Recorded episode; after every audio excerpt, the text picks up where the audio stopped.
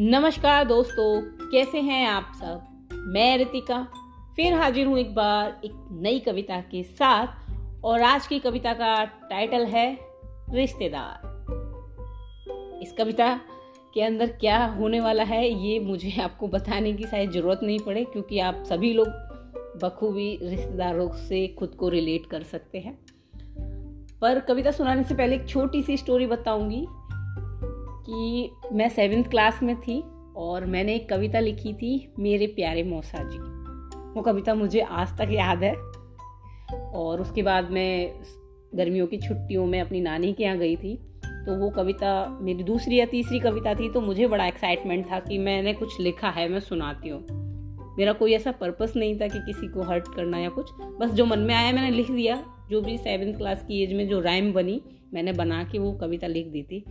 लेकिन जब मेरे मौसा जी ने वो कविता सुनी और उसके बाद उनका जो रिएक्शन था तो मैं इतना डर गई थी। उसके बाद मैंने रिश्तेदार जैसी क्रिटिकल टॉपिक पर लिखने की कभी सोची नहीं। लेकिन पास्ट कुछ दिनों से मुझे ऐसी फ्रस्ट्रेशन हो रही थी और फीलिंग आ रही थी कि बस लिख दो जो अंदर है तो बस लिख दिया। और ये फ्रस्ट्रेशन सिर्फ़ मेरी नहीं है, मेरे जैसे तमाम लोग हैं जिनके अंदर ऐसी फ्रस्ट्रेशन आती है। तो आई होप कि आप कविता को रिलेट कर पाएँगे तो मैं बिना देर की स्टार्ट करती हूँ। था मौसम सर्दी का और छुट्टी वाला दिन था। घर का काम जल्दी जल्दी निपटाकर, धूप सेकने को हम पूरी तरह से तैयार थे।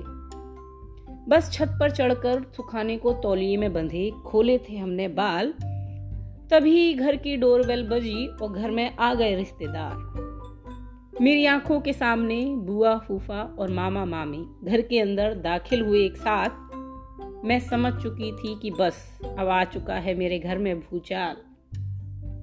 नमस्ते मामा, नमस्ते मामी, नमस्ते बुआ, नमस्ते फूफा। आए बैठे। छोटी जा जल्दी से पानी लेकर आ। अरे, छोटी कितनी बड़ी हो गई है और तू पहले से कितनी मोटी हो गई है। बुआ ने बैठने से पहले ही अपना मुँह खोल दिया। हमें गर्म पानी पीना है, फूफा ने भी साफ़ बोल दिया। छोटी, तुम रुको, पानी हम लेकर आते हैं। छोटी, तुम रुको, पानी हम लेकर आते हैं। तुम्हारी मम्मी सो रही होंगी धूप में, हम जाकर उन्हें जगाते हैं। मामी ने किचन में जाने का ऐलान किया। यहाँ से गुजर रहे थे तो सोचा अपनी बहन से मिलते चले।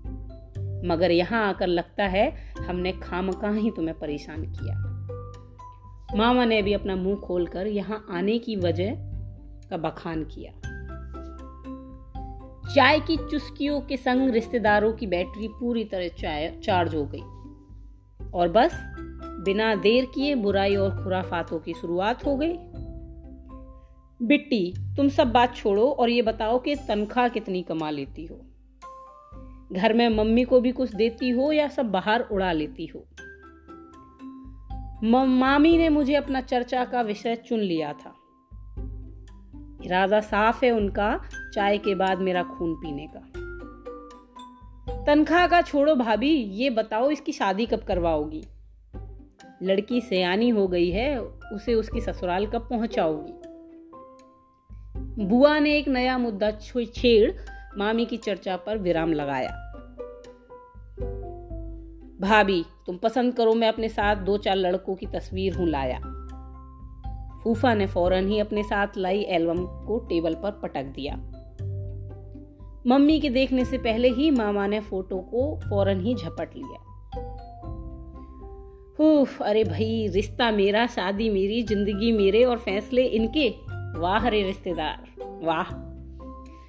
जाओ बेटा शाम के खाने की तैयारी कर लो। सूखे आलू की सब्ज़ी और पूरी तल लो। मम्मी की बात सुनकर मुझे उनकी अदालत से चंद लम्हों की रिहाई मिली।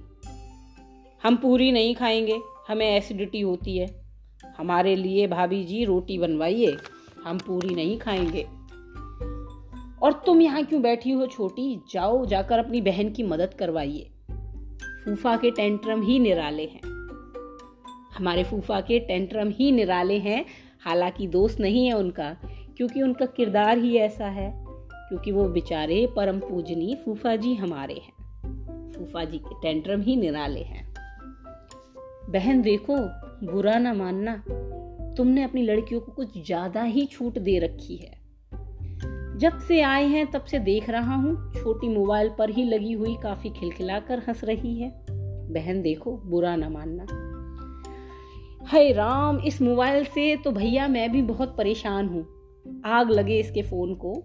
पता नहीं क्या करती है इस फ़ोन में सारा दिन। मैं भी बड़ा हैरान हूँ। मामा की चिंगारी ने अपना असर दिखा दिया। छोटी की अच्छी खासी ज़िंदगी में उस कंस मामा ने चरस उगा दिया।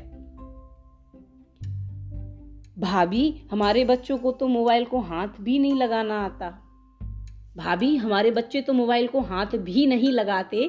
फ़ोन की घंटी बजते ही बजते ही क्यों ना रहे? हमारे बच्चे तो फ़ोन तक नहीं उठाते। फूफा ने मामा की हाँ में हाँ मिलाकर मम्मी का पारा और ज़्यादा बढ़ा दिया। छोटी का मोबाइल फ़ौरन ही जब्त हो गया। छोटी का मोबाइल फ़ौरन ही जब्त हो गया। चलो, शुक्र है कि मोबाइल का किस्सा यहीं खत्म हो गया। सब्ज़ी में थोड़ा नमक कम है।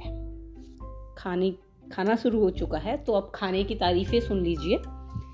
सब्ज़ी में थोड़ा नमक कम है थोड़ी सी मिर्च ज़्यादा है। आलू ठीक से पके नहीं हैं और अचार का स्वाद तो तुम्हारी बनाई सब्ज़ी से बहुत आला है। रोटी बहुत मोटी है, पूरी साइज़ में बहुत ही छोटी है। ये पानी इतना बेस्वाद क्यों है? क्या तुम्हारे घर आरो नहीं लगा? ये थाली के किनारे पर साबुन लगा है। क्या तुमने बर्तनों को ठीक से नहीं धुला?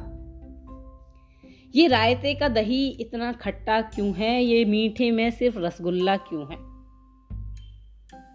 ये थी खाने की तारीफ़, और अब चलते हैं सोने की ओर।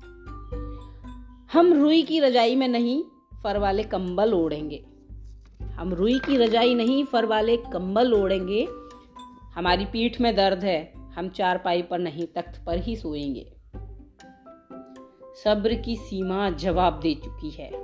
सब्र की सीमा जवाब दे चुकी है। आखिर कब तक ये रिश्तेदार हमारी ज़िंदगी में अंगारे बोएँगे?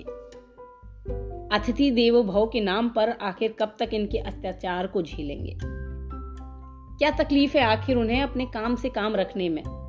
मैं पूछती हूँ, क्या तकलीफ़ है आखिर उन्हें अपने काम से काम रखने में, अपने परिवार पर ध्यान देने की बजाय क्यों दूसरों के मामले में टांग अड़ाते हैं? अपने घर के विवाद सुलझाए नहीं जा रहे उनसे, फिर क्यों दूसरों के घर में आग लगाते हैं? चैन और शांति से न जीने देने की कसम खाई है मानो। चैन और शांति से न जीने देने की कसम खाई हो मानो हँसी खुशी के माहौल में दंगे छिड़वाते हैं, रंग में भंग और शांति में कलेश करवाते हैं। यही होता है हाल अधिकांश परिवारों का, जब रिश्तेदार बेवजह तशरीफ़ लाते हैं। यही होता है हाल अधिकांश परिवारों का, जब रिश्तेदार बेवजह तशरीफ़ लाते हैं। धन्यवाद, ये थी आज की कविता। बहुत ही छोटा सा पोर्शन मैंने कवर करने की कोशिश की है, क्योंकि शायद रिश्तेदारों पर पर्टिकुलर अगर एक किताब लिखी जाए तो आराम से दो ढाई लाख सब पूरे हो सकते हैं और शायद ज़्यादा ही हो जाए। तो उम्मीद करती हूँ कि कविता पसंद आई होगी और आपसे एक रिक्वेस्ट भी है कि अगर आप किसी के घर जाते हैं एज अ रिश्तेदार तो प्लीज़ ऐसे टेंट्रम बिल्कुल भी ना दिखाइएगा, वरना कोई मेरे जैसा फिर से ऐसी कोई पोयम लिख देगा। बाय बाय टेक केयर मिलती हूँ जल्दी एक नई कविता के साथ।